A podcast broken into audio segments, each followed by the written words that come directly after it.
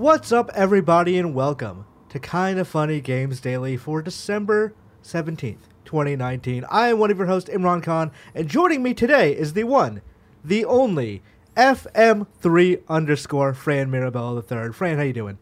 I thought we agreed no work in December. I thought This isn't work. this was like a pitch from from Greg himself. I thought. I think Greg likes the idea of no work in December. exactly. Which is why he's not here right now, because he's like, fuck it, no work. I'm. Exactly. but the news continues. Anyway, no, I'm doing uh, I'm doing well. Was up late playing Sekiro. Are you are you making a mad dash for game of the year kind of things? Or I mean, I like, was you want to play it. I was already at the end, um, seemingly. Mm-hmm. You know, I'm playing it blind, so I was already at the end. I'm just kind of on a tougher part, and kind of went back, collected some extra goods and uh, weapons and stuff like that. But anyway, I'm I'm doing pretty good. I platinum that game, which is it's a good game to platinum because like much of it is just stuff that makes you better in the game is what you find for like the, the completion stuff. Yeah. The one trophy that's a problem is getting all the skills. Oh, I that- bet it's not clear. Like, to do that, it requires so many actual like run throughs of the game or oh, finding a Oh, really? place to grind. Yeah. like they assume what you're going to do is if you want to platinum, you're going to go through the game for each individual ending. And I'm like, no, fuck that. I don't have that kind of time. Huh. So what I did is I did some save scumming. I still like beat the bosses that I'm supposed to beat and like had to mm-hmm. go through the stuff I'm supposed to go through. I just didn't go through the entire game. yeah, that's interesting. Like, they want you to have all the skills to get other skills, so you got to grind up even higher levels, more prayer beads, all the above. Yeah, I forget Okay. how much many levels it was, but it was a lot of levels you have to get. Yeah. And by the end of it, I think I was like, there's a certain loop towards the end of the game that's like, this is the most experience you're going to get for the least amount of work. So I ended up just putting on Hmm. I've- like a couple of podcasts Yeah. and doing that. I've found a few of those spots, and that's a, you know, you know, I'm a Destiny player. I love to grind, so I've been doing a, a lot of that. Anyway, Yeah, speaking um, of Sekiro, that was GameSpot's yeah. Game of the Year. I found out Oh. the Uber on the way here. Was it? That's Yes. awesome. I was waiting to see if anybody else would do it. You got to wonder if you know they felt some peer pressure now from uh, the, one of you know the biggest award show in the industry. I would assume they decided before. I mean, you shouldn't yet. yeah. I don't know. I mean, that stuff comes in the last few weeks. Maybe they did though. Yeah. I'm not accusing them of that. By the I way, I think prob- it's awesome. By the way, Sekiro's getting multiple awards now, and I'm well probably going to push Tim and Greg to at least get to a certain spot of that game. Because Yeah, there, there are parts of that game that I want to talk about when Game of the Year comes, because that's going to be a spoilery podcast anyway. Well, if they don't care, well, I don't know though. Can we spoil that? All right. That, We're not doing it here, of course not. Okay. But Game of the Year is a different beast. I don't think we can spoil stuff. That's not.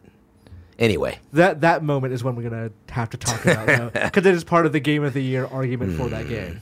All right. But this is Kind of Funny Games Daily each and every weekday at 10 a.m. live right here on twitch.tv slash Kind of Funny Games, where we run you through all the nerdy video game news for the day. If you're watching live, you can correct us when we get stuff wrong by going to kindafunny.com slash you're wrong. To be part of the show, head to patreon.com slash kindafunnygames, where bronze members are above get to write in, and silver members are above get the show ad free. If you don't want to watch live, you can watch later on youtube.com slash kind of funny games or listen later by searching for kind of funny games daily on the podcast services around the globe. Today, we're going to talk about new changes to the PS4 controller, Oh yeah. the actual name of the next gen Xbox, and the upcoming prequel to PlayerUnknown's Battlegrounds. First, a little housekeeping. Kind of Funny Day 2020 is January 3rd. It's an all day stream. Are you, are you, are you ready for Kind of Funny Games 4.0? Thank you to our Patreon producers, Blackjack and Mohammed Mohammed. Today we're brought to you by ThirdLove, Upstart, and Logitech, but I'll tell you about that later. First, let, now let's begin with what is and forever will be the Roper Report. Got time for some news. We got four stories today. A baker's dozen. You know, Oh, Greg, I thought for a second, like I didn't mention, like, oh, we got to do the beeping thing. I was wondering, like, are you actually going to? He's do it? on top of it. It's a, He that on- was fucking on top of Is it, this yeah. wait? Was that the first beep and shout out from you, Greg? You've done this before? I, I used to do it before we hired Barry. Okay, Oh, so we've already heard. it. I love the the shout out. The Baker's dozen's the best from Cool Greg. Yeah, I, I think not, nothing against Kevin or Barrett. Yeah. I think Cool Greg brings a unique intensity to that. yeah, I really like it. All right. Barrett does this thing where he's like a baker dozen. It goes up and then slams down at the end. Everybody's got a different intonation. Kevin will editorialize occasionally. Yeah, like yeah, if you we do, will. if you do if you editorialize with their numbers, Kevin will be like, "That's a fucking weird Baker's does it." Like he'll, he'll do some weird stuff for it, which I appreciate because like if you say it so often, you kind of want to Yeah, I, you think about it. You're like, it's 13, by the way. If nobody knew, that's a baker's dozen, right? Yeah. Anyway, we got four. we got four stories. The first of which came up this morning when I yeah, woke up. I saw that. Social media, gaming news, a buzz. Because this is the only story that like worth reporting today. End of the PlayStation 4's life cycle. Right. Now, one year more year to go. What's happening? PS4 is adding a back button attachment coming in January. It adds programmable paddles. This is from Charlie Hall at Polygon. Sony's venerable DualShock 4 controller is getting a new peripheral called the back button attachment. It adds a pair of programmable paddles to the back of the standard PS4 controller. The $29.99 device will be available starting January 23rd, 2020. The back button attachment includes three buttons in total. Two are used to mimic other buttons on the controller. The third is embedded in an OLED screen. It helps you to program the buttons on the cycle through three different profile modes. It connects at the small at the small port on the bottom of the DualShock 4 and includes a pass-through for the headphone jack. Mm-hmm. So this thing, this is not unlike what has already been available in like scuff style controllers and the Xbox Elite and Yeah. things like that. Basically, it adds two contr- or two buttons to the back of the controller that, as this already mentioned, can be programmed for anything. Most people usually use them for triggers because in competitive games or whatever, triggers you don't think about it because like they're buttons and whatever they emulate Mm-hmm. like a gun trigger, but they are more effort to pull down than you would think. Especially if you're doing that constantly, Yeah. Mm-hmm. you have RSI, like a repetitive stress injury, or you're you know differently abled and can't like Right. don't, aren't able to pull those triggers consistently. Oh, that's right. I didn't realize that uh, some folks got it for that. Yeah, I mean, depending on the game, right? It's it's also for folks who are completely your hands are always on those. You know, you've got two fingers, your index fingers on the triggers, and you're you got two thumbs on the sticks, and so it puts you in a position where you don't want to take your right thumb off and hit the button normally uh, on the right side. Like, let's say you want to use triangle to throw like whatever or change an item or whatever it is. or let's say it's in Sekiro where item switching is on the frickin' D-pad, which is awful, by the way.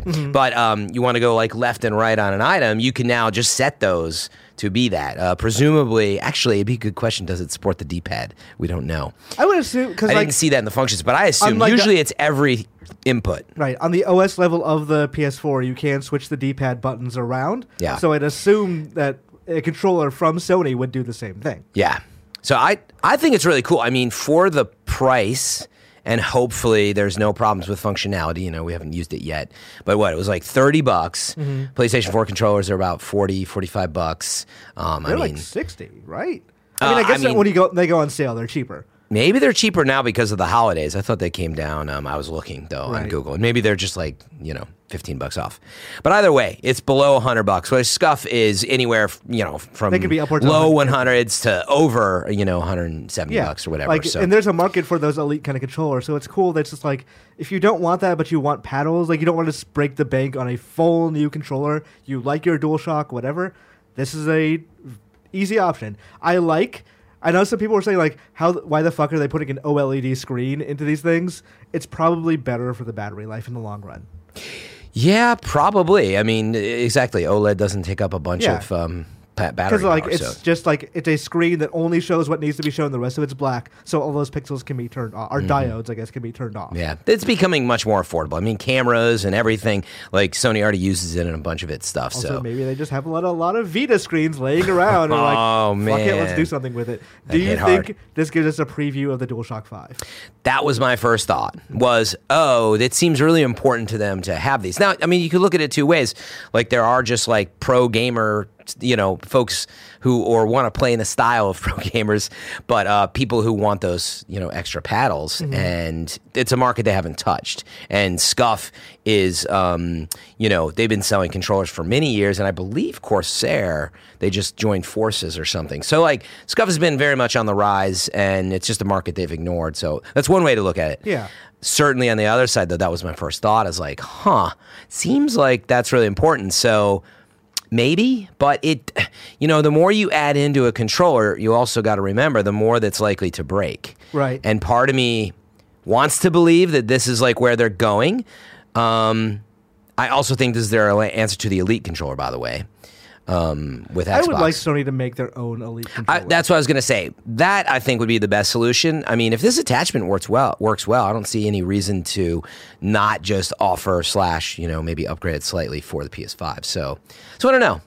Um, that was my first thought, but now that I talked it out, I don't know. I don't see a reason to if this works well. Like keep costs down, things are less likely to break. Like, yeah. I don't know. I Yeah. I think paddles are a good thing if they wanted to add them to the next gen controller. I think they only if they're reprogrammable buttons and not like extra buttons. Like if they're like an L three or God, they're L four R four. Like those would be like, no, that's a bridge too far. We don't need that. Yeah, we don't people need people using more buttons. These Right. are yeah du- duplicative in most cases, right? But that I also think. Sony sees stuff like the Elite controller and like the adaptive mm-hmm. controller, and they're like, okay, these are underserved markets. Yeah. Like, and it would be good for people who are like not able to use a normal controller. Like, let's give them some options to be able to just from a, it- a revenue perspective, give us more money. Yeah. Yeah, I mean, pedals normally don't get in the way either. And so, like, I guess assuming that nothing's going to break or it's not exorbitantly more expensive, then yeah, I, I would hope that, that we just get them Mm-hmm. next time around. Like, imagine always having the option on every controller you get because we go through controllers in our life cycle of Lord knows how many PlayStation control, PlayStation 4 controllers I've bought because of the USB cable getting finicky. USB cable is awful. It's like also also the Xbox One controller. Like I've had numerous Yeah. ones that just don't hold it in anymore. Oh, like, for the charger. Yeah. Yeah, like it's funny on the Xbox. Uh, granted, I hadn't put it through the riggers as much, but um, I only have been using the battery one the whole time because Mm-hmm. I don't play it enough to, to burn them out that much. And it's never, I have the launch edition controller. It's fine. For me, it's mostly the PC ones. I just because I don't bother with the wireless controller for PC. I just plug in a USB cable. But like the build quality on the DualShocks is awful. Yeah. Like the first one I had, the launch one I had, the I think the analog sticks rubbed off around Metal Gear Solid Five. Oh, really? Wow. Yeah, like they just became too slippery, and I had to buy things to put on them. oh, yeah. I think I kind of remember that. I've had a number where like I remember playing Bloodborne and like I pushed on the analog stick and I just heard like it's like a rubber sound. band snap kind of thing Oh, inside of it, and then it just became mushy from then on out. Yeah. and like that, I've had problems like that with other DualShocks as time has gone on. So I re- I'm looking forward to fix or hoping they fix all that stuff with the DualShock Four. Like it from the leaks we've seen of the dev kit and all that stuff, it doesn't look that different. It sounds like they've removed the light bar Mm-hmm. Yeah. and has like haptic triggers, but Right. other than that, like it looks to be basically the same controller, Mm-hmm. which maybe that's fine. I just improve the build quality. Yeah, I'm fine with that. I do think, you know, having talked it out, the more likely scenario is like, look, they just have their new PS5 controller, these slight improvements, like you mentioned. If you want this, they've now gone through almost a full year of like having it, worked out the kinks. You can attach that to this new one as Yeah, well. Yeah, I assume that this it makes the most compatible. sense. Plus, if that breaks, it's nice to be able to replace that for thirty bucks. Versus, I mean, again, I'm I'm in the world of like being used to stuff breaking. So, Yeah. um, I had a problem with my Switch where like the Joy-Con rail isn't charging all the time. oh so I'm like, gosh. Okay, so what do I do now? Because this isn't gonna. I can't just replace the Joy-Con. It's just the you have to port. take the Joy-Con off to charge it effectively. It's been inconsistent. Okay, so it'll like Sometimes it loses yeah. charge, and then like you can get it in a spot where it recharges. Some yeah, basically yeah. Sometimes I'll like turn the switch on. I'll be like left Joy-Con's not working. I'm like, what? Don't Why? like that. Why is one charging the other it's not? That's the worst. But like, so that's an example of this part's not replaceable. So what am I like? Yeah, that's like a scenario. Like they probably don't repair that either. But uh, Or if they do, I'm out of way out of warranty because it's a launch system. Yeah, I haven't heard of that one too much. I, I was going to say you mentioned the haptic triggers and all that. I Yeah. did see a story about uh, Godfall. They were talking a little bit about how they're going to take advantage of this stuff. Um, so you know, if you're Yeah. looking forward to Godfall and want to hear a little more PS5 talk, I thought it pairs well with uh, That's this a, story. that's a, cool- I, so I looked at that story and it was just like, oh, we're going to use the haptic triggers, which is not really yeah. But the they said a few quotes about it that I thought was interesting, but that that brings up the question to me: when a new system launches, people tend to use the or developers tend to use like the new aspects of that controller or whatever, Mm-hmm. like liberally. Let's say. yeah, Do you- sometimes. do you prefer that, or would you rather be like use it where it makes sense? Don't overdo it. Because I feel like you need to go through those growing pains sometimes to get to the good parts. Yeah, that's what I was going to say. Is I think that as developers, like you have to do that. You have to try to oh let's try to use the you know the touchpad for you know you could probably or the rocking in the you know the dual shock like using the um the tilt function or whatever i forget what that's called inside the The Sixaxis. six axis Yeah. that's exactly what i was looking for Because the one I'm always thinking of is Uncharted, where they made you aim the grenade with that. I'm like, Oh dear lord, Like, no. no, don't. But I agree with you. I think as developers, you have to go through that Mm-hmm. and realize you're like, yeah, we try, but it's not for this, and then maybe you arrive at other use cases. yeah. cases. Unlike put the Xbox One, they never actually did with the vibrating triggers. They're like, all right, this Yeah. is kind of cool for dri- driving games, and that's that was it. about it. But I think with the haptic triggers, that's going to help them in the future. Like, Hopefully, that that's what interested me. I actually forgot about some of those like talked about improvements with the mm. PlayStation 5 controller. I was like, oh yeah, that's right. There's talk of like the triggers being haptic enough that whatever, you know, cement versus sand that they you know, you could get it fine enough to the way that it vibrates that maybe it has a feeling of like certain materials even or Yeah. like we'll see. Meaning you can imagine in Godfall, right, clashing a an iron sword with another iron sword, or what does it feel like when it's got energy wrapped around it and it's you know more vibrating like that's know, actually a thing lightning I didn't think about till right know. this second. But this that's what this thing is for for the PS5 controller, because if the I'm not sure the, the tensile strength of the trigger is like frustrating you now because you don't you're not able to use it. Mm-hmm. It's going to be much worse with haptic controllers or haptic triggers. So theoretically, you're going to want like an option to be like, I just want to press the button. Like I don't have, I don't want to clash Right. or anything like that. Yeah. I just want to press the button. Yeah, I was wondering if you can turn that stuff off sometimes too in the games. I mean, I guess it depends. Maybe. Like that Like- would be ideal too. Is like if if you normally can because any controller vi- you can normally turn vibration off. So maybe you can just like exit out if you don't like it. Period. But Yeah. anyway, exciting. I mean, any any talk of next gen is cool, but obviously I'm happy to have this attachment. But um, Speaking of next gen, Fran, I know. Xbox Series X name explained by Microsoft. You didn't join us for the Game Awards last week, I didn't. I was there. We were down there. Yeah. Uh, Greg and I just sitting in the crowd. so you got that. You got the feel the pop of the crowd when they announced the Xbox Series X, Yeah. new console. Turns out, maybe not actually the real name, and by maybe I mean Microsoft has confirmed. Microsoft has revealed that the name for its next generation game console is simpler than originally believed. It turns out the name of Microsoft Next Gen line will just be Xbox, and the Series X name is for the specific model of consoles. This news comes from Business Insider, who confirmed with a Microsoft representative that the Xbox Series X name revealed at the Game Awards applies only to that specific version of the console. Quote, the name we're carrying forward to next generation is simply Xbox, the Microsoft representative said. And at the Game Awards, you saw that name come to life through Xbox Series X. Mm-hmm. Microsoft also confirmed that the naming convention will allow for different naming variations within the next gen lineup. Similar to what fans have been seeing with previous generations, the name Xbox Series X allows for additional consoles in the future. Currently, there are several consoles er, under the Xbox One banner. There is Microsoft's most powerful machine cons- or powerful console, the Xbox One X, along with the slimmer, less powerful variants like the Xbox One S and the Xbox One S All Digital. So this is a thing that we we thought based on that thing that it was going to be called the Xbox Series S. But in retrospect, it's a little weird to call it the Series S as the full name and just. But we got the idea right of other variations be called Series things. Yeah.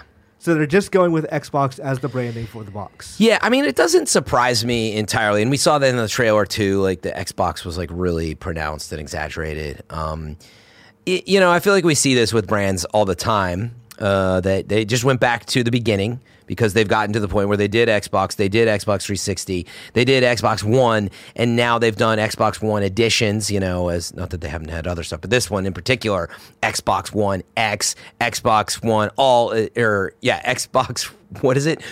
All- One Xbox One S, S, all digital all edition. digital edition. Yeah. Exactly. I still call it the Sade, but that's a terrible uh, '90s, I think, reference. But um, anyway, the point is they kind of went all the way back around, and like, where were they going to go? You know, Xbox next, Series X. Like, it starts to to be a lot, but. So one to me, it makes perfect sense. Mm-hmm. It's a little weird though in a way where like it's kind of Xbox Series when you think about it. Like, is it always going to be Xbox Series something? I realize it's Series X, but my Right. point right is that we will associate this generation with Xbox Series blank. Mm-hmm. What's the next generation then? Because like I get that they went back, but like you know what I mean? What if they Do don't like if they're just going with Xbox, like whatever they call the next one, it'll be in the again, Xbox Series One X, The, I mean, there's Two X, probably the two. There There's it is. always the idea that there is no next one, though. You know what yeah. I'm saying? Well, I know, but like, meaning there's only so many letters at the end of the alphabet. Right. I guess we can get into like Omega and Alpha and all But like that. Series so- X parentheses 2025. like, what do they call the next iPad? Is uh, the Yeah, pro and all this stuff. Yeah. But, uh, but I'm, I'm okay with it, regardless of whatever it actually means for the future. I mean, let's face it, it's all marketing. Um, I don't think they they stick solely to letters though, like because it's confusing for people. Like what? yeah, like is it the Series Five, uh, Series Audi Five Thousand? Yeah, Series S and Series X are two like those. I think you can establish a dynamic between them. What do you do if you do more? Yeah, that's what I'm saying. Yeah. So, like, is it Series something, or do they 'Cause, like, actually come yeah, up with? Ser- Series A is that better than X? Like Yeah. to its first. But my point, right, was that regardless, it can't just be Xbox because it's always going to be followed by a Series something or whatever new name they come up with. But I, I you know, I'm fine with it. Number one, Mm-hmm. and number two is like, well, what does this mean for launch day? Do we think we'll see more than one series? Uh, yeah, more than one series. So? Frankfurter actually writes in says, "Good morning, Imran and Fran. So happy Imran is back together, reunited, and Me it too. feels so good." Xbox hasn't even had a week of being the next gen, or of being of the next gen news. I'm already confused by naming conventions due to Business Insider's new article. With the ecosystem being Xbox and the actual box being Series X, do you think this confirms two consoles for launch? If so, do you think the other one will just be white or will it look completely different? Thank you for all you do, Frankfurter. Mm-hmm. So It's a good name, Frankfurter. it's a good name. We, I think this involves some presumption of do we have to combine this with the other rumors that have also been going on of is there going to be a cheaper, weaker version of this box of this console, like the Anaconda Lockhart thing. Anaconda's a stronger Right, one, Lockhart's exactly. the weaker one. If so, how much weaker is it? Like, are they? Is it just an Xbox One X in a new box that with a n- new firmware? And if so, do they just put it in the same like kind of casing, or do they make it look like the Xbox Series X, the next gen Xbox, and like just have different colors? Yes, see, I uh, I thought about that when it was coming out. I was thinking the it wouldn't be that in this case. I think that the Series X is the premier 4K high. You know, maybe not. Yeah, I guess. You know, I, when I said higher storage, I was like, "Is this going to also is Xbox Series X going to come with multiple storage options?" Like, They're not going to do I don't that know. again. Probably not. Yeah, I, I don't think that works out. And plus, one of those hard drives goes bad, and then, but um, but no, I, I do think actually it might look different. I don't, you know, there is a cost question of like, why wouldn't you just color it differently? Because otherwise, like it, you know, when you're manufacturing multiple editions of stuff, it becomes a little complicated. But actually, just the the profile of it seems kind of. I don't know. I know it's not fancy, but it seems a little fancier. And then I think they just need like a standard, you know, flat kind of current gen, you know, look that we've been seeing. I mean, when Snowbike Which would probably Mike be the cheaper version, right? Yeah. When Snowbike Mike was here last week, he mentioned that oh, when he went to buy the 360, he wanted the full edition. They gave him an arcade instead, and he didn't realize that until like long after he got home. I think there is the possibility if you make them too identical that it's just going to be confusing for people. Yeah, On the other hand, like you also into the I think it was the Wii U situation where I wanted a white console, but I didn't want the like less like the I forget what they call the standard edition with like the less hard drive space and all that. So I bought the black one instead. Mm-hmm. So if let's say they do have an, a white Xbox Series X. uh, Yeah, I think they will. Xbox, like I would want it to be both versions. But then that also means like how many how many boxes are you putting up at the like top thing of a Best Buy? Yeah, I now that I'm visualizing, I'm like, yeah, now I'm getting confused by the series and the colors. Like, I think it makes sense to have Series X. Maybe it's available in multiple colors because, of course, we all want that. Um, maybe, Right. right. But uh, outside of that, I think you're better off making the uh, the Lockhart. Was it Lockhart? Yeah, Lockhart and uh, Lockhart, the lower you know end ver- version, um, just a different design. Hmm. And what are they going to call it? Is it Series A? I would say Series S because like uh, as Oh, S. You think they'll Yeah. stick with that? Oh, that makes more sense. yeah, I said A. out. And A also, but again, that goes to say is like It's too far back. is A better or is A worse? Like, are you is earlier in the alphabet like it? Because there's, I guess there doesn't need to be consistency. Like this is all marketing. This is a marketing problem Yeah. at, the end, at the end of the day. But I'm really curious how this is going to end up. Like, what are they going to do? Mm-hmm. Because it is I- it is somewhat confusing just based on the scant few details we have now, which might be why it's confusing. yeah, but that's what that's exactly it. It's because it's not out. I mean, at the end of the day, there's not going to be that many different models. So, like, let's just assume that it's X, S, and let's say they have one more. What would be? Maybe it's just Xbox. F. I don't know. F it. The Series F U. I I like this. I think. What do you think a minimum for a, a weaker Xbox needs to be? Like it needs probably needs to support 4K. I don't know. It's funny. I was actually feeling like, well, I guess if it's for TV, I was going to say 1080p because that's the point of it being cheaper. You got an old TV. You're not thinking of upgrading anytime soon. You don't care about 4K. Save yourself the money. Save yourself the cooling power in the box as well. Um, and I mean, that is the differentiator too. It's the easiest way to save on costs, right? Right. You get less RAM and you don't need the extra clock cycles and power dedicated. So I, I I don't know. That was the first thing to occur to me is it would still be a 1080p box because what else? Like hard drives would be lesser, but what else are they going to do? You know what I mean? Yeah. What I don't want to see is a dis- yeah. I, I personally right now do not want to see it come out and then there's like, well, you know, the textures aren't as good.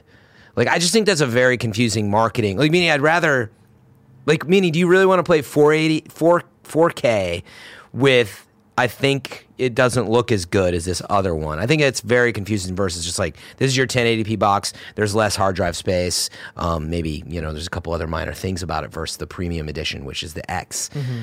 I think which would do 4K. Seems easy enough, and I'm sure it'll have. I don't know if there's more USB or whatever it is. Yeah.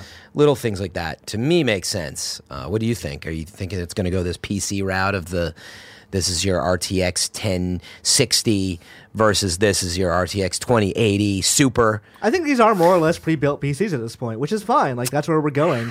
So like I having a narrative.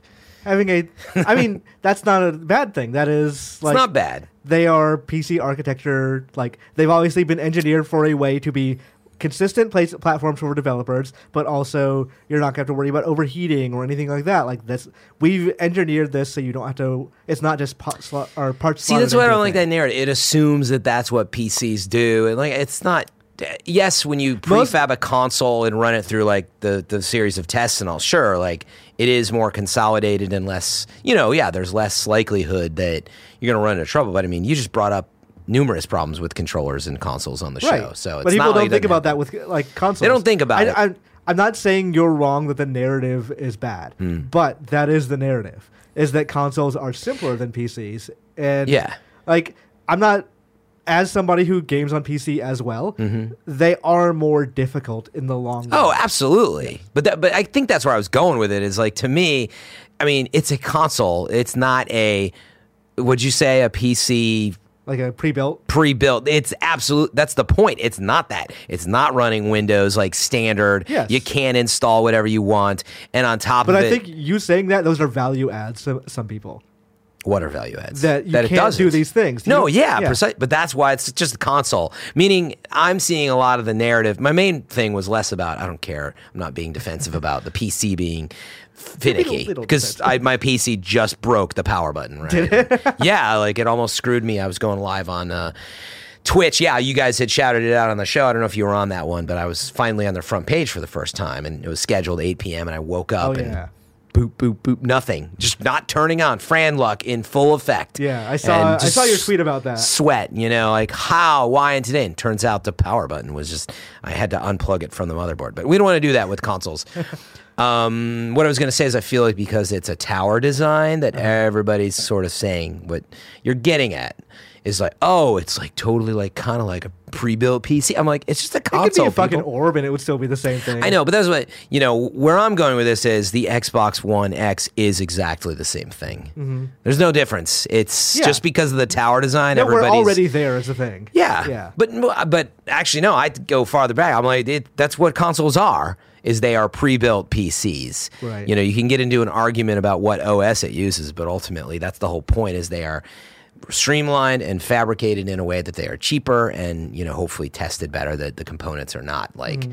wait you know the video card was plugged in by the folks at Dell you know they don't do that and they you know they have an assembly line that's a lot more testing and whatnot yeah. so What do you think of the design? You mentioned it, but I haven't heard your thoughts on the overall Oh. Xbox design. I dig it. Uh, it's hard, you know. I know there's been some like scale um, comparisons and stuff out there. It's hard without actually seeing it, but I really dig it. Um, from a form factor in your living room, like uh, I, I, I don't know. Part of me is like I just want to slide it under a shelf, and this demands that I either like what if you have a TV mounted on the wall, you know, and I mean, it can go to the side, so you're fine there. But yeah, but there you go. If you have actual entertainment center shelving, it doesn't really vibe with that. It assumes that you either have a TV sitting, I think, on an entertainment center, a desk, whatever. You just set it next to it. It's like no, I mean, like you can like it, Alexa. can, like lay it on the side, so it can go horizontal.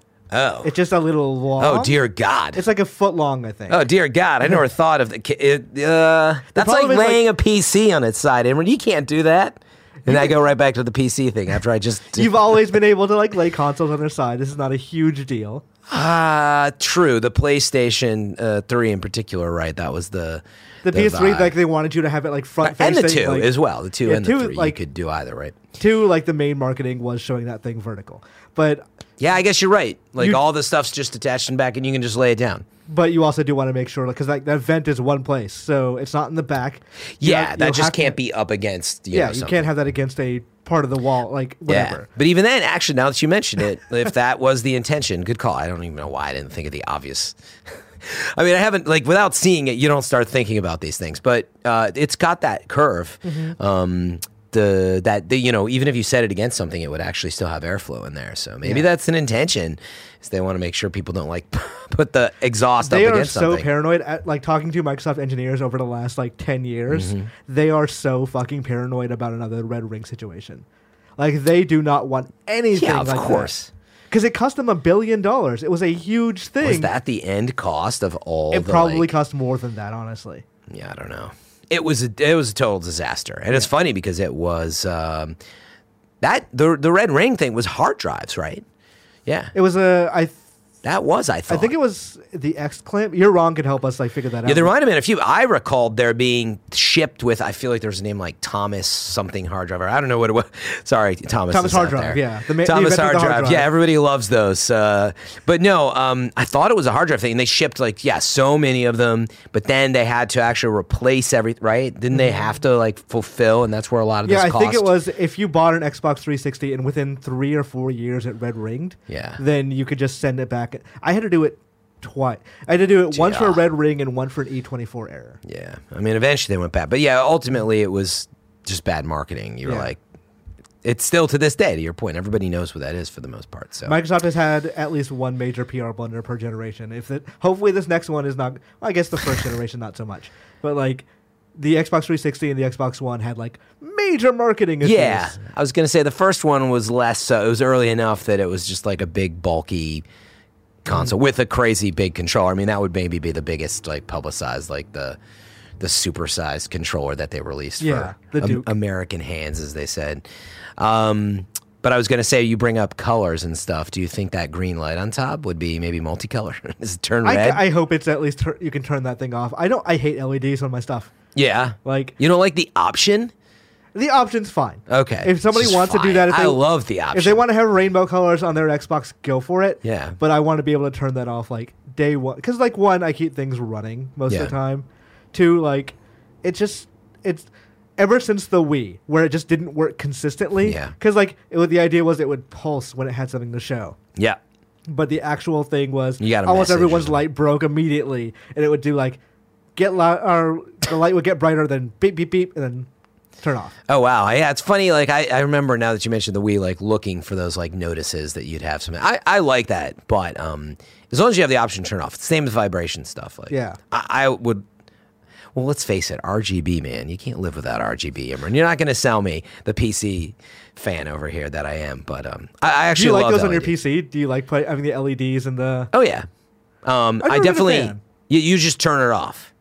Yeah, I usually just disconnect the actual LED. Man, that brings your frame rate down though. That's kind of messed up. From the- yeah, the RGB will actually speed up your processing power because like Are you just shitting how me, or- no no I mean yeah I know I'm being very like you're like what are you talking I about? legitimately don't know if you're like, make, I'm like messing- joking yeah, with yeah, me yeah. because I'm like that seems like a thing that would work on PCs. Of yeah, it turns out if you just turn like connect the LEDs, Yeah, the because like the fans are running, and there you go. Yeah, it uses more power, and then no, I'm just messing.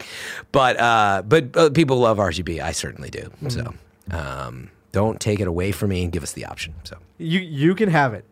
You can have as many as I'll you love it. want. But that's actually really interesting. Like you would have, let's say you have a PC, you know, I don't know if you have an office or your studio or whatever. You got your PC, you got your Xbox. all of them, if you have the option, you're just gonna shut them off. They're just like dark. There's no, you can't see any of the grading or components. That's how you do it. Mm-hmm. Man, it's like You seem food excited, without Fran. salt. It's like, I don't know. You seem That's- excited for the next generation. Of I, I'm always super excited for next gen stuff. Like that's how I got into the industry. Actually, I was so excited about Project Dolphin, the Nintendo GameCube at the time, that I followed every bit of news down to the minutia because that's what I filled my time with outside of going to school at the time, and uh, it just sort of led me here because yeah, I was news sleuthing unknowingly uh, Yeah. a little bit on forums and whatnot, and led to writing this. into N64.com's daily. Precisely. Um, but man, I love it. It's just exciting to speculate, and um, you'll see it in the traffic too. Like, in fact, we already saw it. I think I saw on YouTube the trailer for this teaser for Series X was like nine million just on Microsoft's channel, and I mean that is a ton Yeah. for a game chart. Trust me, I don't think they have any other you know numbers like that. Granted, by the way, when you see numbers on YouTube, make sure to check the like uh, ratio to views because meaning they may have paid for millions of views. You never know. Uh, you know, you go sometimes you see like a video with 500,000 views and you click in and then there's like, you know, 50 likes and dislikes and you're like, what? That seems strange. Well, there you go. It's This is- because it's. This is some X Files shit. This Yeah, it doesn't mean that people shit. didn't watch it. It's just sometimes the right stuff auto plays and. Or like it's ads. Like that is the other option. Well, that's what I'm saying. Yeah, sorry. They feed it into it's called TrueView, Oh, and okay. it gets in When- the ad thing, but then there's no like or dislike button, so you when you might say skip paid it. for views, I assume you meant like oh, No, no, not just bot. put an extra fifty million on this number. No, us. no, you, you can't really do that on YouTube. There's ways to try to like get bots on the web to come back and click through, Uh-huh. but that stuff gets stomped out as well. But it's the same effect, by the way. You'll see it in the the likes. Anyway, I digress. All right, we've talked about that for a while. Now let's talk about The Outer Worlds, which is getting story DLC coming in 2020. That's from Steve Watts at Steve GameSpot. Watts. The Outer Worlds is a wide. I'm enunciating to make sure I don't mess up. It's good. Is a wide open uh, adventure game that can last dozens of hours if you fully plumb its depths and side quest. But even more is coming in 2020. Obsidian has announced that story DLC will be coming next year, though the studio didn't say much more than that. In a brief note on the Obsidian forums, social media manager Shyla Schofield, Schofield thanked mm-hmm. the team behind the game and noted the honor of receiving four nominations at the Game Awards. Though the post was made after Outer Worlds went home empty handed, she said, even just being nominated means a lot. Then the message segged into the upcoming content. Quote, However, the journey isn't over yet, as we are excited to announce that we will be expanding the story through DLC next year, it reads. Details will be made available at a later date. The note didn't mention platforms, but presumably it will come to every platform simultaneously PC, PS4, Xbox One, and possibly Nintendo Switch, though timing on that platform port is still unannounced. Oh, they did announce a Switch version. They though. did. They I just didn't always say the timing it. yet. Yeah. Yeah. I definitely forgot that too. I assume it was one of those things of like, as that game was winding down, Nintendo was like, hey, do you guys want to do this? Like, we can support it. yeah. Just, you know, you have to get, like, if you want to do the port, which means it's probably actively being worked on now. Mm-hmm. Yeah, that is a good question. If this DLC will be late Right. because of when that comes out, but um, but did you play Outer Wilds? Wilds? Or, because I have, the answer is to guess is better. if you're listening, you couldn't see my face. I'm trying to get him to say it. You, you had the, the actual troll face. Yeah. Yes. so did you play I did. Wilds? I, I played both. I, You played Outer Worlds and Outer Wilds. I know it really is every time we do the show, but you did great. You never said it once. I because well, one the text is right in front of me, and I'm, if you make a point to like actually read out the word, phonetically pronounce it, then like okay, Okay. I got this. That's it. But as have you played Outer Worlds yet? No, I've been wanting to, but like I'm again. There's certain games like Sekiro. I just got to finish before dipping into other stuff. Like I mean, that. we got that two weeks before the like Game of the Year Yeah. You, there are some games I would suggest maybe getting through. Okay. What If- are you shaming me for not I'm playing this shaming you yet? a little, yes. Well, I mean, did you do your uh, Saint 14 quest in Destiny yet, Imran? Because, like, I mean, are you caught up? I'm joking, but I don't even meaning know you don't what play that Destiny. is. I know exactly. it's a lot to do, man. Uh, it's actually And it I'm was a never lot, going to do it. Uh, you know, that's a tough game to keep up with, amongst other things, Borderlands and all that. What is on your list for like what you want to hit before the The backlog, as they call it. like we have these two weeks we're, like we're not doing any. Yeah, because we have our our game. Well, yeah, we have time off. Yes. Uh, presumably, yeah. Like our our, our The no are work maybe a little December different. starts These these week. slackers are just taking time off, but I probably will as well. But um, but yeah, I don't really have like a backlog list for the two weeks. It's more about we do have Gamescast coming up. Um, Game of the Year edition, I believe, will be early January. Mm-hmm. January second is the recording, I believe. Yeah, I was looking at. it. I was like, really, the day after New Year's. We gotta get in So fast. we get a rest day, but that's it. Um, so I, I actually need to know what to play before then is the question, and this was certainly one of them. Mm-hmm. Disco Elysium is another.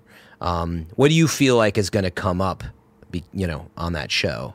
As I like know- Sekiro, obviously, to your point. Yeah, I personally am going to fight for some degree of Outer Wilds. So not Oh, this one. okay. The other one. I've played some. I should play more, you know, based on what you're saying there. yeah, I've heard from a number of people that I need to play anal or not analog. Uh, Plague Tale, Innocence. Yeah, I need to. I haven't played that either. Yeah, I, I honestly I don't even know what kind of game it is. I looked at the Steam trailer last night. I'm like, oh yeah, I should pick this up, and like Mm-hmm. looked at the price and like I'll pick it up later. But I looked at it, I was like this is a third person action game, I guess, or something. I didn't think it was. Yeah, it's funny that uh, now that you're saying it, I keep looking at it like, "Oh, I should check that out. And you're, what type of game is it? I'm like, oh, I should know that. And I'm uninformed. I don't know. I'm sure if I watch trail, I'll be like, oh, yeah, that's right. But uh, yeah, I think that'll come up. Um, was there anything like Greg or Tim were excited about that, you know, might come up? I don't know. I mean, honestly, I feel like it's going to be very heavily between uh, because of the crew. It's Fallen Order. It's going to be a big pick for a lot of people. I think that's Um, gonna- Outer Worlds. Greg and Tim are definitely going to fight for Fallen Order. Yeah, Outer Worlds, and then like yeah, exactly for the crew, what will be left? Like, see, it's going to be hard to get into security. Your point, you and I will be rooting for it. Yeah. um, that's not necessarily my pick. I'm just saying in general. I would also S- think you and I would probably be on Control. Oh yeah, Control, duh, obviously, but everybody played Control, thankfully. Everyone played Control. I think Greg ended up not liking it as much as most. Like we're also getting into predictive. I gotta play like, that end game. Oh yeah, content, You- you Expeditions. I I've heard I haven't decent tried it. things. I'm gonna Not try a it whole this lot week, of story behind it though, That's okay. which is fine because like the actual story stuff is coming in January. So Mm-hmm. like whatever, we're good. Yeah, the the foundation. Yeah, Anywho, uh, now you're making me like nervous that there's there's not enough time to do all of what we're talking about. Just like playing, I Sekiro's fine. I'm done with that. But like getting into like Outer Worlds all of a sudden, or also uh, a Plague's Tale, like and also Disco Elysium, like on top of I am still playing Destiny and Borderlands DLC is hitting. Like I'm sorry, it's too much. It is too much. There are too many video games. So we need to have a conversation with the team. Like you have to play this. We actually should double check, but. I mean, we could use that Slack channel we don't use for anything else. And I think the last thing we put in there was like me linking that Jesus game trailer like three weeks ago. Oh yeah, I saw that like in Slack. Oh yeah, and by the way, I should mention, I think it's the whole, it's everybody here. Kind of funny. I don't know what the parameters are, but it's not just us on the show, is it? I have. I don't know. Maybe there's two awards. You tell us how The they two do people it. who are least equipped to answer this are talking about it. Kindafunny.com slash you're wrong. We know we got some best friends out there who know what's up. So, there's a little game that came out a couple of years ago that was a game of the year at some places called PlayerUnknown's Battlegrounds. Yeah, never heard of it. At the Game Awards, there was a tease of a thing called that just said prologue. Mm-hmm. Yeah. It said in the PlayerUnknown universe or something like that. Uh, it just says a player unknown production because that's Yeah. what Brendan Greene sort of is known as. Right. It's like this. It would have been the same if it said a, a Hideo Kojima production. yes. Same Brendan deal. Greene, Hideo Kojima, more or less the same. Brendan Player Unknown Greene's next game, Prologue, is not a shooter. Mm-hmm. This is from James O'Connor at GameSpot. Prologue, the new game from PlayerUnknown Battlegrounds Brendan Greene, had its world premiere during the 2019 Game Awards. A short trailer was shown, but we didn't get much insight into what the game is or how it plays. The trailer announced the game's name and who's making it, but that's about it. Prologue's genre was not made clear. With this in mind, it's reasonable for- players to expect another shooter, serving as a direct follow up to the wildly popular Battle Royale shooter that came before it. However, this won't be the case. Speaking to Forbes, Greene clarified that Prologue will not be a shooter at all, let alone a Battle Royale shooter. Greene, who left development of PUBG behind to form PlayerUnknown Productions under PUBG Corp., says that Prologue is about testing new tech. This is the first step in the journey for me, he told Forbes. Quote, Prologue is the first step into the new world for us. I wanted the chance to deliver something new on a global scale. I've got something pretty big I've got some pretty big dreams about what I want to achieve that I'm not quite ready to achieve. It will require some new tech. Greene wants to launch new global IP, which is a 25 person studio he, which his 25 person studio is currently working on. He also says that he would like to create a game of an enormous scale, quote, hundreds of kilometers by hundreds of kilometers with thousands of people. It not, it's not clear if Prologue will be the game to achieve this. Of course, this tells us more about what Prologue is than what it isn't. A genre, as well as a release window and systems, have not been announced yet. Mm-hmm. So that's not what I expected at all. When you when you say the name is Prologue, I assumed this would be because they've PUBG Corp has said they are also working on a game that explains the origins of PUBG. Oh, right. so, So I assumed it was was easy to connect those two things. Yes. Yeah. But apparently, prologue just means like I'm working on a thing. I don't really fucking know what it is yet. Yeah, I mean, that's the kind of guy that Greene is, right? I mean, he started out of mods and whatnot and uh, was tinkering with stuff, right? And sort of has now arrived all the way through to the huge success that PUBG is. Um, obviously knows game design very well now, but I mean, ultimate PUBG is the by far the biggest thing that he's ever worked on. So he's got all this money, um, certainly a ton of resources in terms of creative minds. I think so. I like where he's going with it. Like, meaning he clearly loves to just try newer stuff. Meaning PUBG did really, Yeah. man, it forged new ground in terms of battle royale. I mean, you. I, I was going to say you could argue, but I'm just going to say. You wouldn't have Fortnite without PUBG Oh, of course. because there was nothing to answer to, and Fortnite wasn't. I should say, Fortnite Battle Royale was an answer to PUBG. I mean, also directly, So- like this is a story that doesn't get told that much, but Pub, our Brendan Greene was working with Epic on changes to the Unreal Yeah. Engine for, to better support Battle Royale. Yeah. And those that work gave Epic the experience necessary to directly copy Yeah. it with Fortnite. Well, that's a tall order. Meaning, I I don't know. Okay, directly Because- adapt the genre themselves. because I meaning guess. I, they, I mean they were they were but like in other words unreal engine's used for a ton of stuff and that's just part of Right. but it's like it's but it let them figure out what the ins and outs of that, what the engine could do. With but that's that part of what goes with it meaning if let's say unreal was optimized to handle right that like battle royale you know server online functionality it's like well it either way it's like uh, you know when a new nintendo game comes out and you're like oh that was a cool feature that they added this in like that's just part of influencing designers period um, but it did give them a leg up i, I understand that but Mm-hmm. Yeah. you sign up for that Which I mean, also actually led to a lawsuit between like, or at least a threatening of a lawsuit Yeah. from I- PUBG Corp to right. Epic. And I don't think it was just that. Um, I think that it was ultimately like if Fortnite used a lot of just like the pure basis of the battle royale. I think it was more about that of like this is our thing. But I'm like I always bring this up, and I think that's why I brought Nintendo it's up. It's like well when they released Mario 64, like yeah, it influenced a ton of other games. Like that's just gonna happen. That's the you know the best form of inspiration and flattery. Um, it's not like Fortnite plays like PUBG at all, and it never did in terms Right. of a direct. It never did. At the time, though, when those are the only two games in town, Yeah. like you you drew a line from one to the other, going. Oh, they yeah, were is- super similar. yeah. But there was a reason why you would play one and not the other. That's all I'm saying. Meaning it was not like a direct free. carbon copy. What's that? one was free. Well, yeah, and one was free as well. But meaning they always played very differently, and it was interesting to see how what Fortnite's turned into. And um, anyway, I was going to say I'm very excited about pub. Uh, sorry, prologue. Prologue. From I'm uh, not convinced it's not PUBG related. I'm not Really?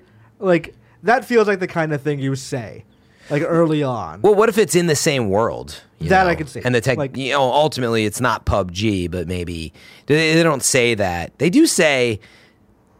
Do they clearly say it's not related to the world? Uh, no, he just says it won't be a shooter or a battle royale. Um, it's just a first step in a journey, and it's a first step into a new world. he says a um, new I don't global. IP, Oh, that is true. They they do say they want to launch a new global. but that doesn't necessarily mean not Fortnite related. But yeah, exactly. We've seen this. I think that's where I was going with it. Sometimes you've seen franchises that are in the same world, but they're not like direct. Right. Um, so And yeah, like, like we've mentioned it before, but like the head of Sledgehammer left Activision to come to PUBG Corp to make a new PUBG game, like a single player shooter. the Glenn. Who are you talking about? uh, the head of Sledgehammer, The previous head? Are you talking about the guy Glenn who- Schofield?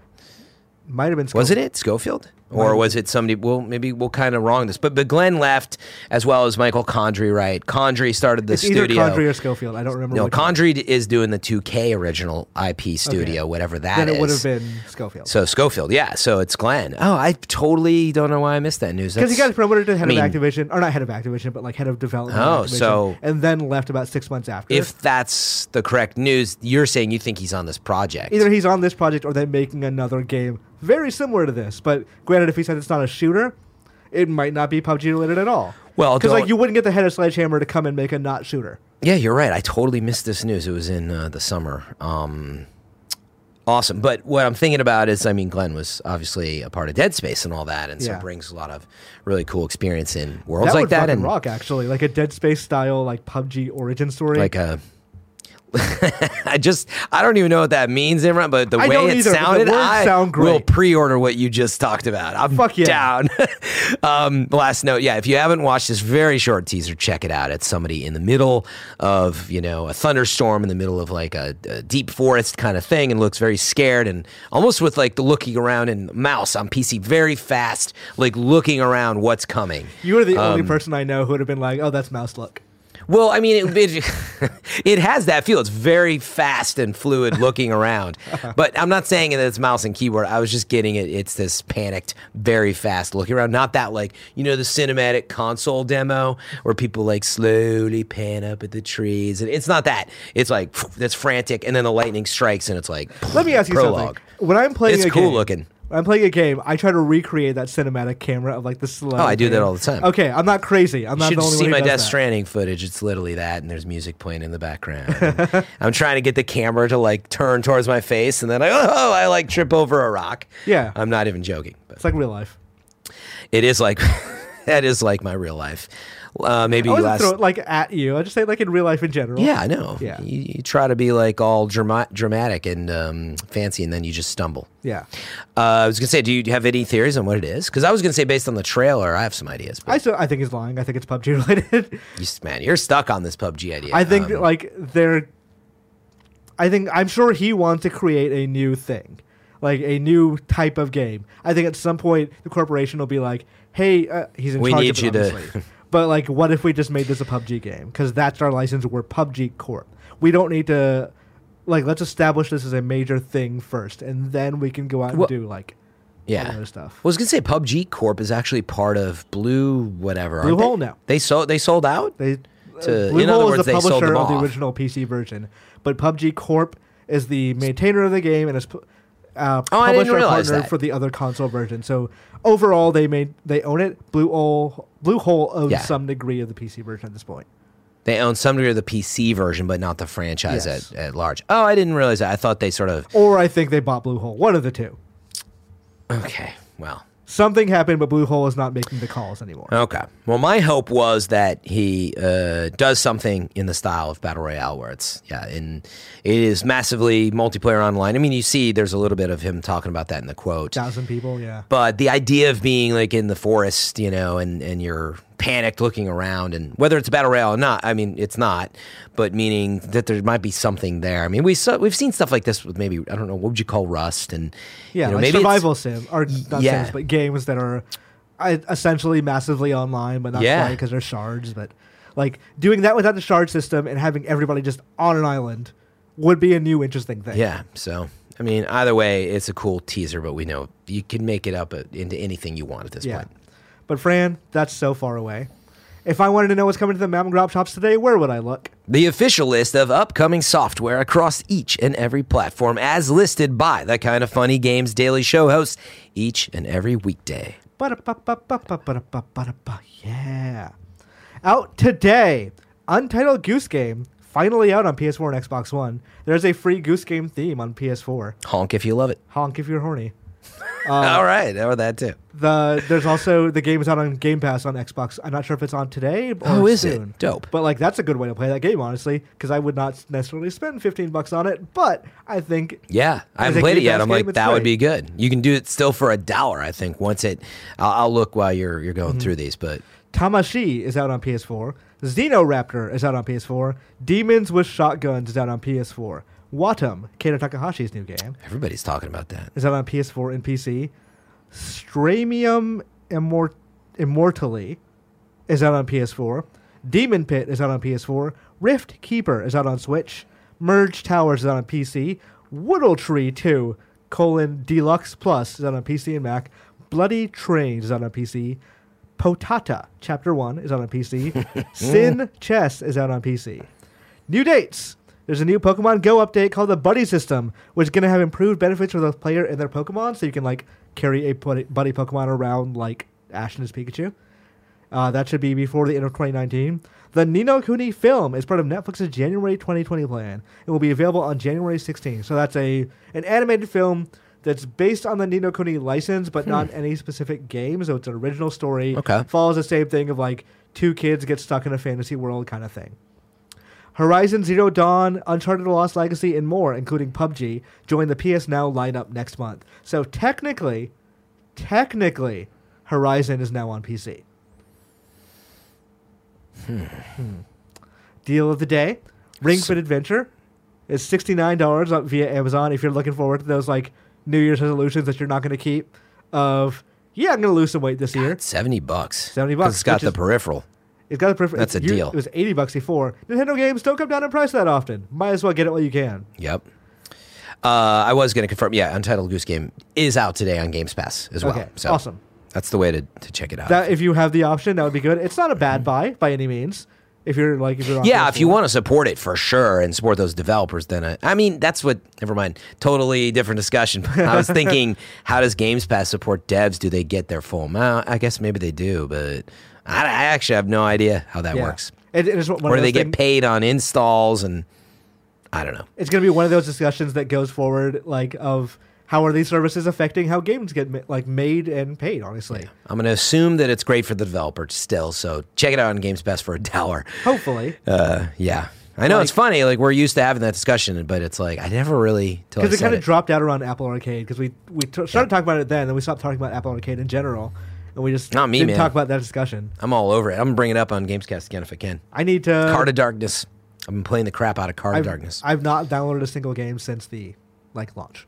really? Well, I still keep paying for it, so I'm bad with money. After the show, we're talking about Card of Darkness. Okay, we'll talk about Card Okay. of Darkness after the It's show. such a fun game. I know Greg mentioned something about that the other day. Oh, because I'm trying to sell everybody on it now. It's, it came out with the service, but anyway, check it out.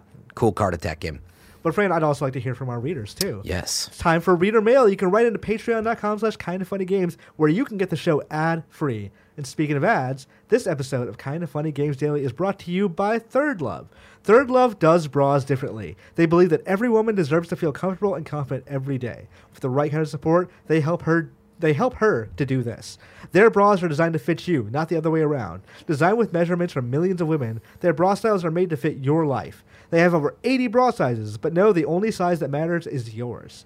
They make bras you believe in. Every bra is backed by their perfect fit promise. 60 days to wash and wear it. If you don't love it, returns are always free.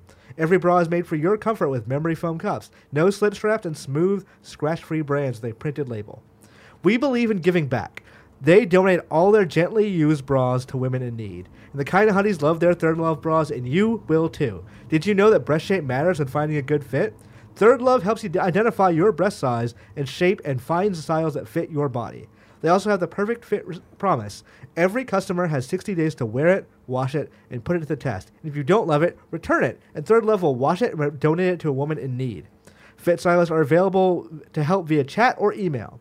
Returns and exchanges are free and easy. ThirdLove donates all their gently u- used return bras to women in need, supporting charities in their local San Francisco Bay Area and across the United States. So far, ThirdLove has donated over $15 million in bras. ThirdLove knows there's a perfect bra for everyone, so right now they're offering our listeners 15% off your first order. Go to thirdlove.com slash games now to find your perfect fitting bra. Get 15% off your first purchase. That's thirdlove.com slash games for 15% off today. We're also brought to you by Upstart. As most of us have found out the hard way, getting into debt is easy. Getting out is hard, especially if your credit score isn't great. Thankfully, now there's Upstart.com, the revolutionary lending platform that knows you're more than just your credit score and offers sim- smarter interest rates to help you pay off your high interest credit card debt. Greg needed this when he first moved here. Upstart moves beyond the traditional credit score when assessing your credit worthiness. They actually reward you based on your education and job history in the form of smarter interest rates. Upstart believes that you're more than just your credit score. They believe in you and they understand that. They make it fast, simple, and easy to check your rate in just a few minutes. The best part? Once the loan's approved and accepted, most people get their funds the very next business day. The next day. Over 300,000 people have used Upstart to pay off their credit card pay off their credit cards or meet their financial goals. Free yourself from the burden of high interest credit card debt by consolidating everything into one monthly pa- payment with Upstart. See why Upstart is ranked number one in their category with over 300 businesses on Trustpilot. And hurry to upstart.com slash kfgames to find out how low your Upstart rate is. Checking your rate only takes a few minutes and won't affect your credit. That's upstart.com slash kfgames. Finally, we're brought to you by Logitech. Apparently, we use the Pro X headset here at Logitech, and Greg himself has said he loves it. The Blue Voice microphone is crystal clear for him and easy to call into podcasts with. Designed in collaboration with and for pro gamers for advanced comms and precision audio. This is the first Logitech G headset to feature Blue Voice microphone technology. This gives you a choice of real-time voice filters to reduce noise, add compression, and de-essing, and to ensure that your voice sounds richer, cleaner, and more professional. Fran, have you ever done that thing where you've watched a stream with somebody and like it's a normal volume stream, Yeah. and then like they'll do a thing like let's say win a level at Mario Maker, and then scream Right. real fucking loud, And it- like the like entire Clips room is just, crackles Yes, and- yeah. every like the levels are completely off. Those people. They need compressors for their microphone. That's right. That's really fucking important if you want to maintain decent levels for your audience to have them keep coming back. Mm-hmm. This features these microphones feature soft memory memory foam earpads wrapped in premium leatherette and breathable velour to keep you comfortable no matter how long the game goes on. Velour is a super good word to say. It is. Velour. Pro X has some serious next gen surround sound. Version 2.0 takes 7.1 channel surround sound further than ever with enhanced bass rendering, audio clarity, and proximity cues. And most importantly, a new level of distance awareness that differentiate, differentiates between near field and far field audio, so you can pinpoint your enemy's location more quickly and accurately than ever. Pro X joins a complete setup of Logitech G gear developed in close collaboration with top esports pros. With Logitech G's most advanced tech and focused design, nothing gets in the way of winning. For a limited time, Logitech G is offering our listeners 10% off any of their products at logitechg.com. Use code KFGames for 10% off today. That's 10% off all Logitech G products, our products. If you purchase from logitechg.com with code KFGames, games, games. That's it. Nanobiologist writes in, hold on, before I do that, I'm going to take a drink of water. That's fair. That was a, a big ad read. Uh, and I'm not paid to say this, but uh, Logitech makes great stuff. Whenever and- I buy new peripherals, Yeah. the first thing I look for is Logitech stuff. Yep. Like it's not necessarily like, oh, I'm doing my research. I'm like, I trust Logitech stuff because I know that's gonna Yeah. work out for however many years I need. Exactly. It's always nice when you have a sponsor that you also already love. Suckers. works They're out. paying us for things we'd already said. We wouldn't have said it otherwise. So Those keep it rolling idiots. in. We don't see any of it, but that doesn't matter. we don't do. We're, we're not involved with that We're not at involved. Okay, so nanobiologist with the question. in, says, "What's up, Infram? Everyone is talking about March May 2020, but one game that people seem to always be forgetting is Dragon Ball Z Kakarot, a game that's being released January 17th. While it's not in the major shitstorm of game releases that will ultimately have us all end up bankrupt, why is nobody mentioning this great-looking DBZ RPG?"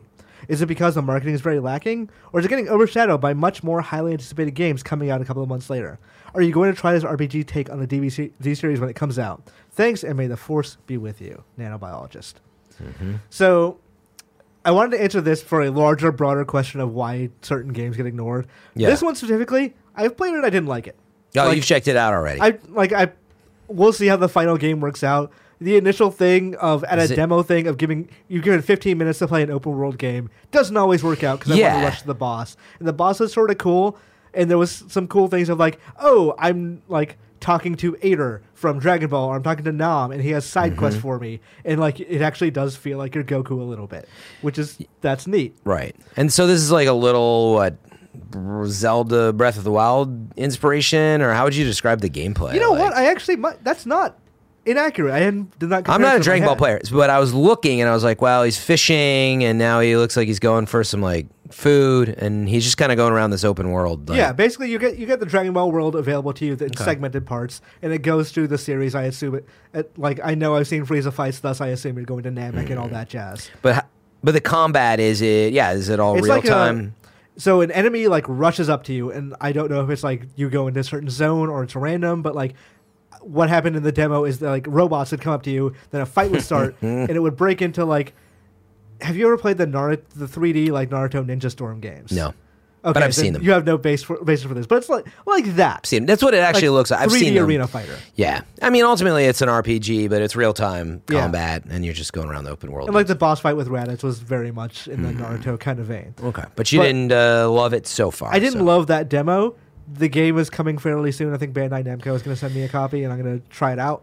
But I- it, I, in terms of like Dragon Ball fan service, there's stuff like it'll have a side quest based on the the driving episode, which is a a well loved filler episode. It'll have a costume for Vegeta that's like Ye- the bad man pink shirt.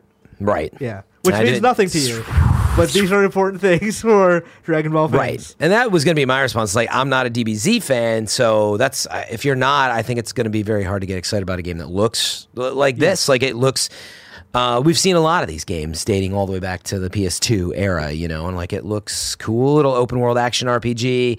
I think with- if Fighter Z never came out, people would be a lot more excited about this because Yeah, maybe because Fighter too. Z looks better. Yeah. and like that's that Visually, yeah. that is the best looking of like uh, Arc System DBZ works as like they're black magicians. Like who who the fuck knows how they do what they do? So it's not fair to hold other companies Yeah. like accountable for that. But that's the way it is. But like the larger answer for these things is yeah, marketing is a factor. Of Yeah. sometimes games that are very good just don't get the hype and play because the publisher doesn't have the budget to put behind the marketing or they're, it's just not exciting IP or whatever. Like there was a One Piece game last year called uh, and th- this applies to a lot of anime games and Bandai Namco games and stuff like that. So One Piece game last year called World Seeker that was not bad. It was perfectly fine, but it was like a standard like I would say like a 7.5 8.0 kind of game Ooh, almost a 7.9 right there. almost in the Mario Kart Double Dash area. Yes, but I I think it's a totally reasonably fine game that I think One Piece fans would probably love. But because it just didn't it didn't set the world on fire, it wasn't the the big games of the the time frame it came out. It's not going to get any attention. And that's just kind of the, we were talking earlier. There's too many games. Yep. There's too many games probably to spend your time on games you that aren't amazing or spend Yeah. your money on that too. So that kind of ends up in these situations where these games come out or they're like about to come out and nobody really knows notices or acknowledges them because they don't do like like the Dragon Ball Fighter Z thing of really catching your attention. Yeah, yeah, and, and maybe that's it. it. Is rarely these are for fans, and it's not that it may even be a bad game, but it's rarely does it achieve like Horizon Zero Dawn status in these worlds. And when games like this start to do it with that franchise or One Piece or whatever, then I think we'll all start to take that notice. You know, Yeah. in the same way that Marvel finally came around, right? Like for I'd say a long time, it's like we all loved Marvel and all, but like TV shows and cartoons, it, it was hit or miss. And Right. you know now people pay attention when there's anything Marvel, right? And so maybe we'll have an awakening with this stuff. Like if you told me a Star Wars TV show would be something I should pay attention to, I'd be like, yeah, no, not until recently, unless it's on Disney Plus, right? like because Lucas was kicking that idea around of like a CW live action show, and I'm like, I don't want to watch that. I hope they don't make that. Yep. But now there's like one like, oh, this is pretty cool. I'm into this. Mm-hmm. Right. So BJ Bernardo writes in with a kind of a broad question. Hi, y'all. What do you think 2019 will be remembered for as far as gaming goes? Thanks, BJ. What is the. Because, okay, you could say Yeah, what is the 2017, I would say it was like the Japanese game renaissance in a lot of ways. 2018, I probably have to think a little bit harder because just I don't God of War. I mean, that's what it was remembered for. yeah. it- Oh, actually, yeah. 2018 would be like the big AAA games make their big like, res- or not resurgence, but they they made their stamp on the generation with Red Dead, God of War, stuff like that. yeah. What do you think this year is like the the What is year the of the theme? the double A maybe? Like the control. The Um, Sekiro, I'm gonna actually. I need more time to think about a great question for Gamescast as well. Mm-hmm. Quick shot though is I think the the battle of the storefronts. You know, as I start to think more about Epic Game Oh, Store and true. and that whole deal. I mean, I think by far that's the thing that stands out most as from an industry perspective. You know, Do you think this is the year VR makes it? Like that we look back at like, oh, this is the turning point with Oculus Quest, with Beat Saber, with the announcement of like Half Life Alyx. That this is the year that oh, we've gone from- 2020? or I mean 2019. Oh. because B our Oculus Oh, Quest out VR is like legitimately like. Yes. There's no questions. I don't know. I felt that way for a like while. questions, but like the turning point for VR. But what? How do you define that? You know, That's it's a great question, but that, like, we look at it in retrospect of I, like I, yeah, based on where VR goes next year, like would this probably be that turning point of like okay, a thing came out that made VR popular. yeah. I'd have to know what VR uh, beat. Well, let me put it this way: I don't know what the sales are, but I feel like we don't find ourselves talking about multiple games. Let's say half a dozen games that sold through, you know, really well, millions and millions of copies. Once we get there. You know, meaning Days Gone sold what six, seven million copies. And I, that I- was I, think Half Life Alyx will hit at least a million copies. Oh yeah, easily. sure. But my point is, I think that's when VR hits the turning point. Hmm. But um, but I was gonna say the other thing, maybe cloud gaming. Obviously, Stadia, despite the very rough launch. Oh, yeah. um, I legitimately forgot. the xCloud beta. Yeah, both of those will probably be a topic for, especially as we look back. You know, Hmm. think of five years from now, and we're like, oh man, yeah, that's when xCloud beta and Stadia hit. You know. I'm trying to think like because we haven't talked much about Nintendo in this conversation. Would would this year be definable for anything for Nintendo? Nah. I mean, it's great stuff like Mario Maker and Yeah, Smash Brothers DLC and all that stuff, but it's one of those years for Nintendo, right? I mean, there's nothing totally remarkable. They came out with a Switch Lite, but like it's this is classic Nintendo, and there's uh, nothing wrong with it, right? It's like new Like- version of the console, slimmer, cheaper, extra battery, whatever, and they released a couple of their franchises they're well known for, but there's no Breath of the Wild 2 yet. That sort of when Breath of the Wild came out, that was Nintendo's yeah. moment. I mean, there is on Breath top Wild of too, Switch. just not now. Yeah, yeah, but I mean, It is like a, an actual successor to what Breath of the Wild stood for is going to be many, many years away. yeah. Like we're talking maybe five to ten years. Yeah, but it was a huge moment for them um, and the Switch on top of it. Yeah. So I think it's It's hard. we'll it's see a- what next year looks like. like like we said before, it's hard when you raise the bar for yourself. Mm-hmm. Hard to catch up to that sometimes. It is. Good luck to um, Sony Santa Monica for Yeah. whatever they do next. I'd be curious, like, for people to write in what they think, like 2019 in gaming. yeah, I love to hear. Uh, leave that in the comments. I would love to see that. That'd Yeah. be a nice comments thread. or on the subreddit or anything like that. Yeah. Yeah, subreddit, of course. Uh, well. time to squad up. This or today we got Chandler. Speaking of Stadia, has a Destiny 2 request. He his Woo! his Stadia name is hold on. This is one of those things that Alfer? is it Alfer or Yeah, is it like a capital I? Because I can't hundred percent tell. Oh, you're gonna. It looks like Alfer too, but A L L F E R. You're double checking, huh? Uh, Is there a way to double check? I'll check while you read Yeah, through it. okay. How about that? what we think it is is A L L F E R two all for two, which makes sense. All for two, Yeah, yeah. Yeah. It- I'm quite confident in this. all for two. Or Chandler writes in and says, "I started playing Destiny two when Stadia launched last month. It turns out I really like Destiny two. I'm sure you're used to that idea, Fran. Oh yeah. I played the Red War campaign and did some strikes to get my power level up to 900, and now I'm working on the grind from nine fr- from that to 950. I'm just realizing, as you you said, you're not a big Dragon Ball guy, but you're a Destiny guy. Destiny's just Dragon Ball. It's just Dragon Ball. He literally says, "I strikes to get my power level up to 900. Now I'm working to get." This is Dragon Ball. That's every anything with RPG in it. All mm. right.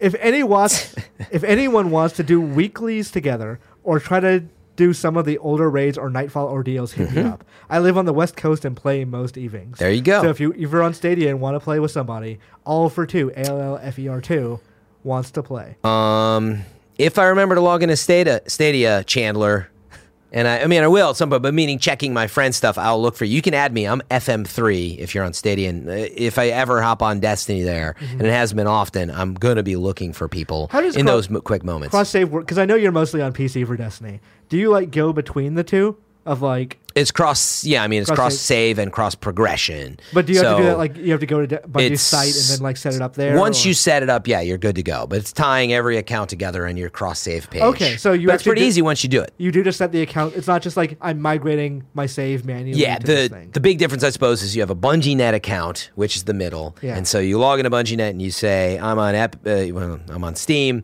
you know, and I'm on PlayStation, and you just tie your PlayStation account and your Steam account all into Bungie, and then the rest is taken care of. okay, that's And cool. it's seamless from there. Yeah. Let's see what people have been writing about. You're wrong this entire time. What we have gotten Here we go. the show. Uh, back button says it supports 16 buttons to be mapped to it, so the D-pad can be mapped to them. I'm gonna have to click for my phone. This is not logged in here. Uh, better Wii U in the US was called the Deluxe Edition. The Series X is one centimeter long than the Xbox One X when I guess laid horizontally. The Xbox One X is not huge. They didn't release dimensions though. They did. is- they did. Yes, oh, after the- after, after people were figuring out the yeah. controller. Oh, I thought people were speculating still. Uh, let's see. One centimeter longer. Yeah, that's not the, the Xbox One X is very dense, but it's not huge. Yeah. Like it is heavy. Mm-hmm. Uh, Yeah, I don't think it's that big, by the way. So the red ring wasn't just HDDs, says Jeffrey Grubb. The heat would cause the sol- the solder. I always pronounce, mispronounce that on mm-hmm. first read. The, The solder. solder. to become brittle and crack, and then the graphics chip would overheat. good God. Yeah, you're on your own. I can't pull this up on my phone right now. I'm sorry. Oh, there it is. Um, I uh, Kebabs mentions Fighter Z is pronounced fighters like in the '90s. I know. I disagreed with them when they said that. I don't. Did not know I it. refuse. Oh, Yeah. nanobiologist brings up a good one for 2019. The year of PR disaster. What's a good example of this? It's funny because I'm trying to remember. The Randy like- Pitchford flash drive, the THQ Nordic AMA, the ESA leak, the Randy Pitchford getting Oh. in a fight with me, I guess, and Game Informer. Oh, really? I actually missed that. Uh, what Well, tell me after. Um, There were plenty. Of but see, it's fun. I mean, obviously the- there is that, but I mean, Stadia certainly. I would say Stadia is a PR. Disaster. Yeah, Uh, the it didn't launch really for everybody on the day that it said it would. That's the Bobby. Kotick, we're firing 800 people, and then literally the next line was, also, this is a record profit year for us. Yeah, yeah, I remember that. I, I mean, I think this is good. I feel like this is every year. Like Yeah. literally every year. There's always. I suspect that 2020 will tons. also have its share of I mean, you got to keep the PR people on their toes, so they can go to bed in fear of what the executive's going to say at like 6 a.m. when they wake up. Speaking of stadium PR disasters, I just loaded up Twitter, and the first thing I see is so Borderlands 3 came out on Stadia today. Mm, it actually released. Is yeah, it's out on Stadia Wow. now. However, for in terms of patches and updates, it's only through October 24th. Anything past October 24th is not reflective in the Stadia version. Interesting. Okay. That's weird. Like I guess that maybe they want. It's all this verification and getting stuff running, and so I think isn't that what like Stadia is supposed to avoid? Of Definitely. like you don't want to, you don't have to wait for anything. something's going on. Yeah, meaning my speculation is uh, they submitted all this code and it's been sitting in this pile of like all this work that the engineers are doing, and they finally got to it. But like, I don't think that 2K's been working with them to update all this until it's ready. And they were probably like, "We're just going to release what you sent us today, so we can get it out before the holidays." And they're like, "Yes, we would like to sell." Anything we can, and why not? But it's that's weird. So hopefully, 2K actually has an answer back to this soon. Yeah. It's great because there's like almost no sirens are on our end. Yeah. There's almost nobody in the studio today, so like nobody's coming out to yell at me for being too long for this. I was show. going to say, is there any show after us? Uh, Great. Internet Explorers. Internet Okay. Explorers is after this. Probably should wrap it up soon. Then. Ah, we're fine. Internet Explorers. It's funny. I've been dying. I keep looking at the clock. I'm like, Imran, you're a madman. This is crazy. We're Greg, only an hour 17 in. It's Yeah. fine. We can keep this going forever. sweating as However, the producer. tomorrow's host is going to be Greg and Gary Whitta, the last Whitta Wednesday of Yes. the year. Thursday is going to be Greg and Victor Lucas. Love Friday, Vic. It is you and Greg Miller for a later show. It's 11 a.m. Yeah. Because that day they're they're doing some indie movie interview. I, Oh yeah, we've, something we've ever heard of. yeah, Probably. it's not Cats, which is the actual big movie. The Screen Cats is apparently happening. probably I saw Gary Whitta, else. be, Gary Whitta, Whitta being extremely excited on Twitter. Yeah, today. about cats. Yeah. I saw a, I was on Geary. Sure. day. I saw a, an antique shop says Gary on Geary. Oh, interesting. I was like, there's a moderate moderate chance that might be his store. Oh, An okay. antique shop called Gary on Geary. That, I that hope it like is. him. Yeah. I hope it is. All right. eh, But Gamescast is going What to about be you- Whitta's Whittle Shop? Witty, It's a whittling. Shop. witty, witty whittling. We'll come up with some other ones. Witty, oh, I, witty whittles. yeah, the thing I've always wanted to open is a place called Not Too Shabu. It's a shabu shabu place. It's called Not Too Shabu. I've always liked the Parks and Recreation joke of the low cal cal zone zone. that one's pretty good. Yeah. Gamescast will be you, me, Greg, Tim. I do not know what we're talking about. I assume we're going to have a topic of some sort. We're going to go over our predictions, remember? So the, we're going to shame each other. We're also going to say that it was Greece uh, instead of Gree, which I said the whole show. I was convinced that we were. I think we all- So it'll be a fun show to shame each other. Everyone says something different. I refuse to pronounce it correctly at this point. I have a counter to it, but you have to wait remember. until Thursday. I have a defense. Yes. it's lame, Your but just wait. It's going to be good. I'm I'm curious to see the defense. For now, that has been your kind of funny games daily for December 17th, 2019. Fran, thank you so much, Always a pleasure. and we'll see you all later.